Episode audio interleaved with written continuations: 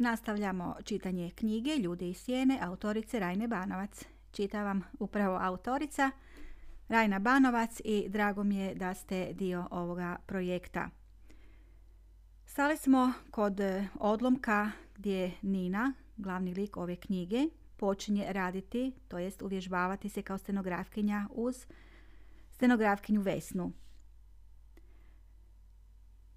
Sutra ideš sa mnom, reče Vesna nakon izvjesnog vremena.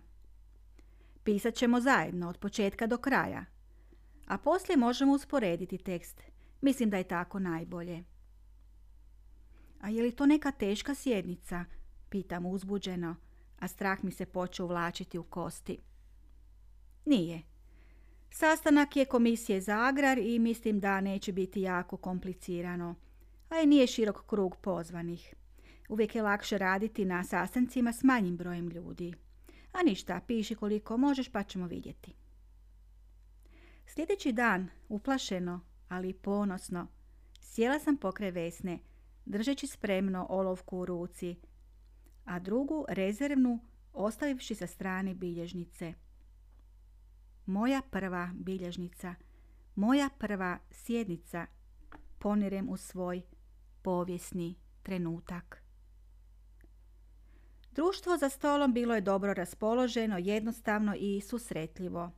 Nisam tada znala da se sastanci s takvim uzvanicima održavaju vrlo rijetko i da uglavnom postoje sjednice na kojima je teško i slušati, a kamoli zapisivati.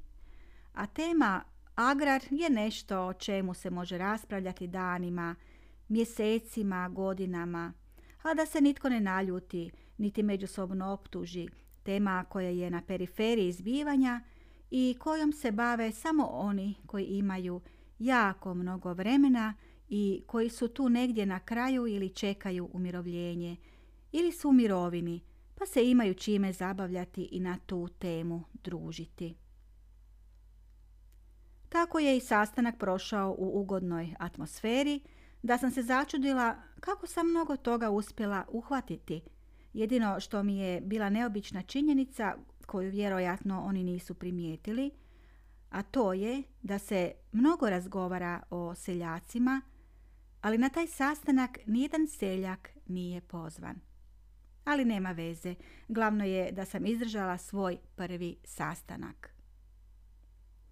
Sada to dešifriraj, pa ćemo sutra prekontrolirati, reče Vesna i uputi se dalje svojim poslom. Meni nije bilo niti na kraj pameti ugledati se na nju i zatražiti svoga daktilografa. To mi je bilo absurdno.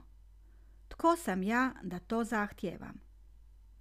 Prestravila sam se pri pomisli da bih se na jednom morala izdvojiti od ostalih daktilografkinja i nehotice biti njihov nadređeni. One mi to ne bi oprostile. Veronika me nije odviše opterećivala dodatnim poslom, već me pustila da se posvetim dešifriranju, osim u povremenim situacijama kada se ukazala potreba za posebno brzim prijepisom i povjerljivošću najvišeg stupnja. U stenografskim zapisnicima postojala sam sve boljom i boljom. Kada smo Vesna i ja uspoređivale tekst, ona je bila vrlo zadovoljna onim što sam napisala. Čak je bilo nekih riječi koje je ona preskočila, a ja zapisala, ali je bilo ipak više onih dijelova u tekstu u kojima je ona bila bolja, a taj tekst obično je sadržavao neke podatke koji meni nisu imali neko posebno značenje, bili su mi nerazumljivi, nelogični i nisam ih mogla nikako ukalupiti, niti stići uhvatiti stenogramom posebno kada se pozivalo na neka događanja nakon drugog svjetskog rata ili 70. godina. To mi se, zapravo to mi ni najbolja memorija ne bi mogla pomoći. Problem nerazumijevanja onoga o čemu se govorilo, a što nisam učila ni u školi, nastojala sam riješiti povećanjem brzine pisanja i pisati doista od riječi do riječi. Ni brzina često nije mogla odigrati ulogu – pogotovo kad počnu raspravljati o nečemu što je njima već dobro poznato, o nečemu što su već raspravili prije početka sjednice, pa sada samo nastavljaju. Moraš jako paziti da ne napišeš neku glupost, jer u stenografiji može biti tipfelera kod prijepisa, ali ne smije biti smislenih grešaka koje se uvuku neopaženo i promijene značenje cijele diskusije. A onda te pozivaju na odgovornost i osjećaš se posramljeno. Zato radije izostavi, upućivala me Vesna. Nazočnost sjednicama bila je sve učestalija. Još uvijek sam bila zajedno s Vesnom, ali sve češće me ona ostavljala samu i izlazila iz dvorane kako bi popušila cigaretu. Prvi put kad je to napravila, uz šapat da se brzo vraća, prestravila sam se. Drhtaj mi je prošao rukom i, i na trenutak mi se ukočila, tako tvrda i teška olovka, a, riječi onoga koji je u tom trenutku govorio gubile su se nepovratno u bezdan. Kako ih vratiti? Predsjedništvo se i dalje održavalo cijeli dan ponedjeljkom. Peto poglavlje nosi naslov Novo poznanstvo. Ulazim u mrežu. Čini mi se da sam glavni lik jedne prelijepe bajke. Nisam boravila u daktilobirovu cijelo radno vrijeme, pogotovo ako sam išla na sjednice ili pomagala Vesni oko prijepisa iz stenograma. Tako nisam iz početka niti obratila pozornost da u dvoranu sve češće dolazi onaj mladi muškarac koji je na neobičajeni način zadržao moju ruku u svojoj prilikom upoznavanja. Činilo mi se da on s Veronikom ima poseban poslovni odnos i da dolazi ponajviše radi toga. Na brzinu se ogledavši iza sebe nakon njegovog uobičajenog i odrešitog pozdrava zdravo, pri čemu sam uspjela primijetiti da nakon e, Veronikinog ozdravljanja brzo traži moj pogled. Vraćala sam se svome poslu i još brže tipkala. Taj čovjek unosio je u mene nemir, a nisam mogla odgonetnuti zašto i koja je to vrsta nemira. Nešto novo i nepoznato. A moram priznati da mi ljubav, barem ona mladenačka ili zaljubljenost, nisu bili ništa strano. Ova uznemirenost bilo je nešto s čime se do sada nisam susretala. Osjećala sam da me nešto na silu vruće, vuče u mrežu, mrežu klopku, štoli, a ja se ne mogu i ne želim odhrvati. Čudna me bojazan, potpuno istovjetna onoj kada sam prvi put dotakla vrata ove ustanove, obuze i sada. Lahor na potiljku. Ne čini li mi se da je Veronika posebno s njim ljubazna? Ponekad u odjeljku duže razgovaraju, ispočetka glasnije, a zatim tiše i njihovo druženje djeluje tako bezazleno prijateljskim. Njegova toplina u izgovaranju riječi i uglađeno ponašanje posebno odudaraju od ponašanja ostalih djelatnika. Primjećujem da i ostale daktilografkinje često pogledavaju iza sebe, posebno one mlađe, neudane, čudno se smiješeći. Kao uvijek kada se radilo o nečemu posebnom, Veronika me pozove u svoj odjeljak nakon što je prošlo jutarnje druženje u skavu, koje se obavljalo u restoranu, a čemu sam i ja uvijek bila nazočna, polako jedući svoje pecivo. Opet imam jedan zadatak za tebe, ali ovoga puta ne radim ja izbor. Znaš onog druga s kojim si se upoznala i koji često navrati. Molio me da te nekada posudim da mu pomogneš oko sređivanja kartoteke. Ali vidjet ćeš da ćeš s njim moći lijepo surađivati. Javi mu se sutra ujutro. Sljedeće jutro, niti ne pojevši pecivo koje sam si namijenila, pokucala sam na njegova vrata.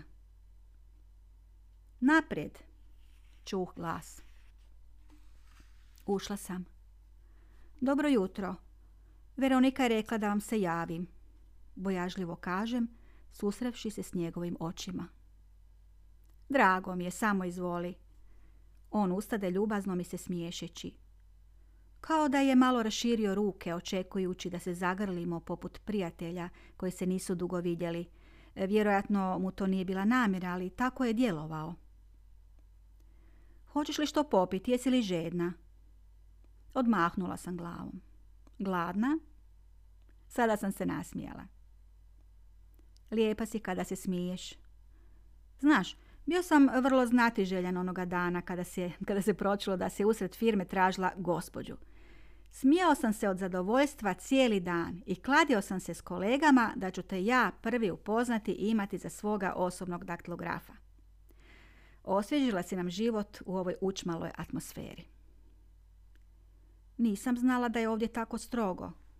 Sramila sam se i željela što prije završiti ovakav razgovor. Da, još si vrlo mlada. Kao mala djevojčica, nastavlja on. Vidim da si zbunjena. Gle, i crveniš. Sjela sam po njegovom naputku za stol koji je bio nasuprot njegovom, tako da smo se mogli sučelice gledati. Objasnio mi je što trebam raditi, ali na način kao da to sve nije toliko bitno, samo neka se nešto radi. Ne trebaš se žuriti, reče. Posao koji sam trebala raditi sastojao se od ispisivanja kartica s naslovima knjiga, njihovih autora, godinama izdavanja, nazivima mjesta pohrane, upisivanja raznih evidencijskih brojeva te ispisivanje podataka na početnim stranama fascikala u koje su trebali biti vjerojatno pohranjeni razni dokumenti. Posao mi se učini vrlo dosadnim i ograničavajućim, pogotovo što se sastojao i od pisanja brojaka, a to nisam voljela. Ubacujući, ispisujući i vadeći kartice, slažući ih na kup s lijeve strane stroja, uglavnom je prvi dio radnoga dana protekao u šutnji i njegovoj i mojoj. Moja je šutnja bila apsolutno bezizražajna šutnja, dok je njegova bila nabijena posebnim elektricitetom.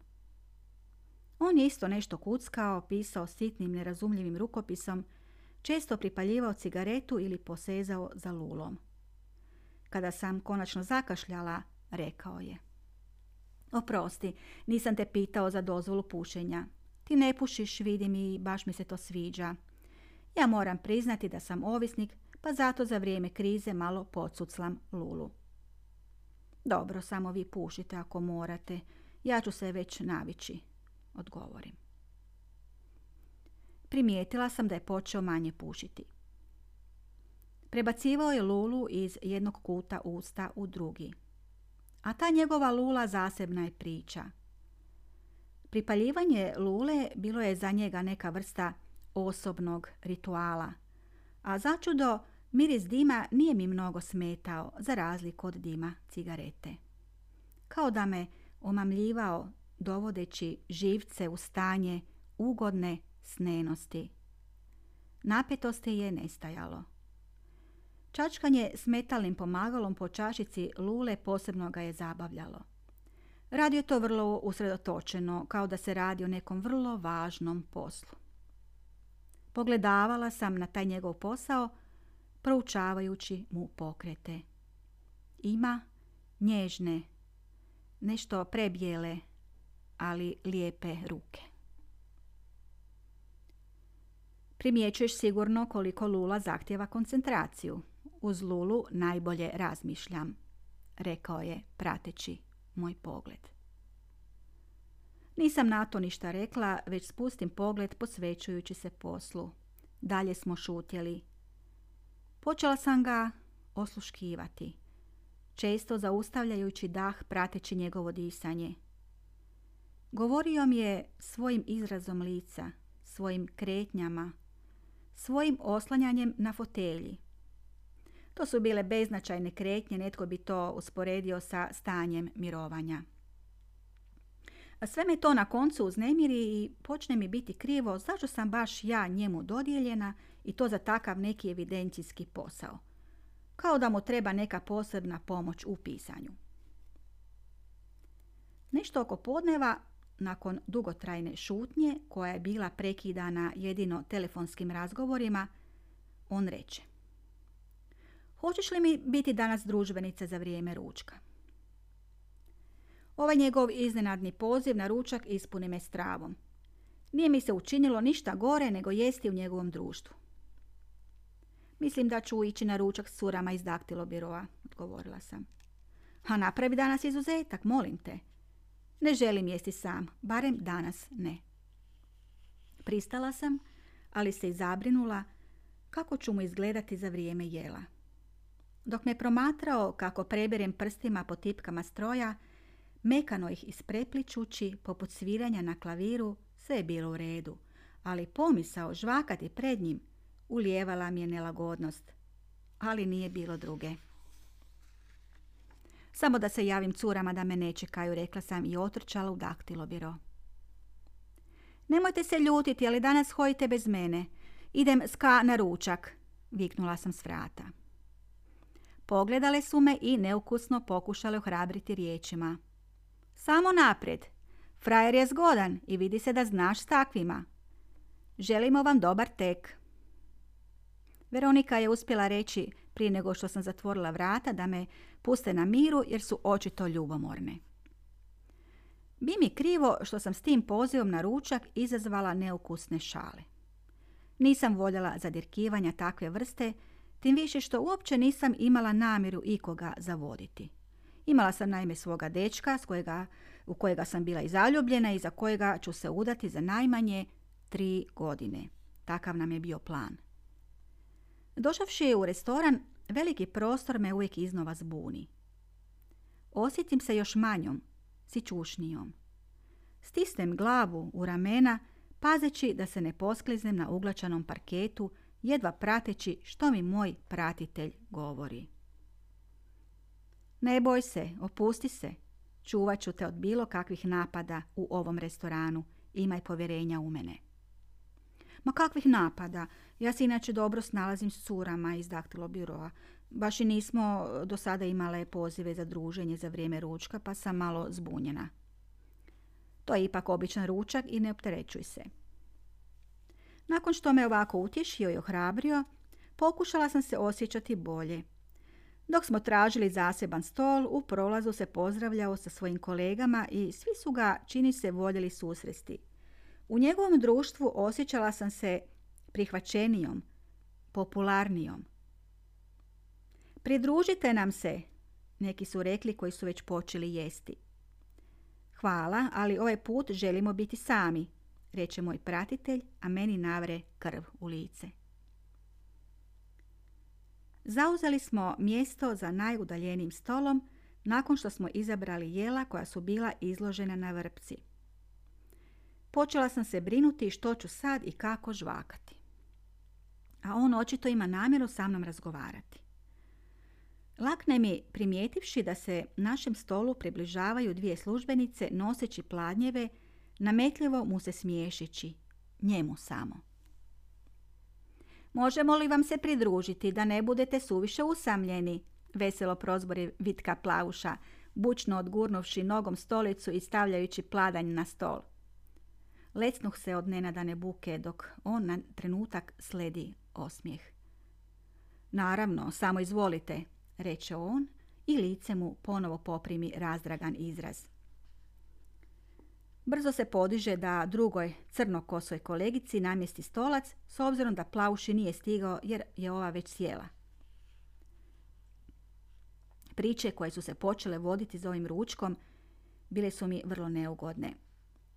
Iznenadi me razgovorljivost moga pratitelja, a upućivanje njegovih diskretnih i uljudnih komplimenata kolegicama nije mi promaklo. Njegova riječitost očito je bila poseban dar, a riječi odabrane i profinjene kavalirštine bile su rijetkost u to vrijeme drugova i drugarica. Sigurno je prošlo pola sata, a da se one nisu udostojale mene ni pogledati. Dok konačno reče plavo kosa s dosadom. Vidimo, imaš novu prijateljicu. Sve oči pogledaju u mene. Ovo dijete ovdje je moja curica i ničija više, reče on, a meni zastane zaloga u grlu. Morat ćeš je mnogo čemu naučiti, još je mlada, zlobno reče crnokosa. Ima vremena, sve u svoje vrijeme. Malo tiše nadoda on i kao da mu je zbog nečega postalo neugodno. Počela sam se od muke znojiti, ne smogavši hrabrosti prekinuti to druženje i uputiti se na radno mjesto. Sjedila sam uz njih kao stvar. Konačno, vrijeme ručka je završilo, mislim da je ipak predugo trajalo. Čudila sam se kako oni imaju tako puno vremena, nikuda im se ne žuri. Vjerojatno imaju malo posla dok sam ja radila bez prestanka. Iza toga narednih dana ponavljala se slična situacija, jedino su se na sceni izmenjivali likovi. Ponekad smo za ručkom bili sami, ali najčešće bi nam se utrpavale žene vodeći beznačajne razgovore.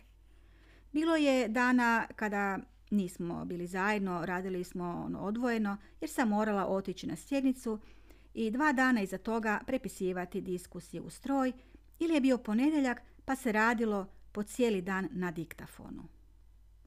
Ali on je uvijek bio tu, prisutan, pa ukoliko se taj dan ne bismo stigli vidjeti u njegovoj sobi na zajedničkom poslu, često je zalazio u prostorije gdje bi se ja trenutno nalazila kao nekim poslom i vodio kratku konverzaciju sa osobama s kojima sam u to vrijeme radila. Svi su ga poznavali, voljeli prekidati posao da bi s njim razmijenili pokoju riječ. On se ljubazno smiješio i svakome je znao reći pravu stvar. Čudila sam se tom njegovom umjeću, a iza cijele njegove pojave izbijao je šarm. Koliko god se ponašao pristojno i nenametljivo, osobe s kojima je dolazio u doticaj postajale su nekako življe, sjajila bi im se lica, a posebno ih je razveseljavao njegov poziv na kavu. A pijenje kave bila je pak izuzetna stvar. U pijenju kave u prostoriji na kraju hodnika, koju je on posebno otključavao za svoje uzvanike, mogli su sudjelovati samo odabrani. I kao da su se svi nekako trudili da uđu u taj krug odabranih, u tu mračnu prostoriju s kožnim divanom i foteljama. Često sam kroz zid sobe u kojoj sam radila zajedno s Vesnom čula veseli smijeh iza tihih trenutaka za kojih je očito govorila samo jedna osoba, pretpostavljam on. Nakon što bi se i Vesna pridružila takvim neformalnim sastancima, ostajala sam sama u svome poslu, polako tipkajući, ali sve češće zastajkujući i osluškujući, ne bih li čula njegov glas. Čudilo me kako on sve zna, sva sadašnja događanja, a i prošla, mnoge tajne o kojima se naglas nije smjelo govoriti i neobičnosti za kojima je žudjelo njegovo društvo. Mogao je bez problema voditi svaki razgovor s kim god se našao. Pitala sam se što on uopće radi. Koje je njegovo zanimanje? Posebno sam se pitala zašto na njega ne nailazim na sjednicama? Previše se ne otkriva i ne skreće na sebe pozornost, ali je diskretno prisutan u svemu.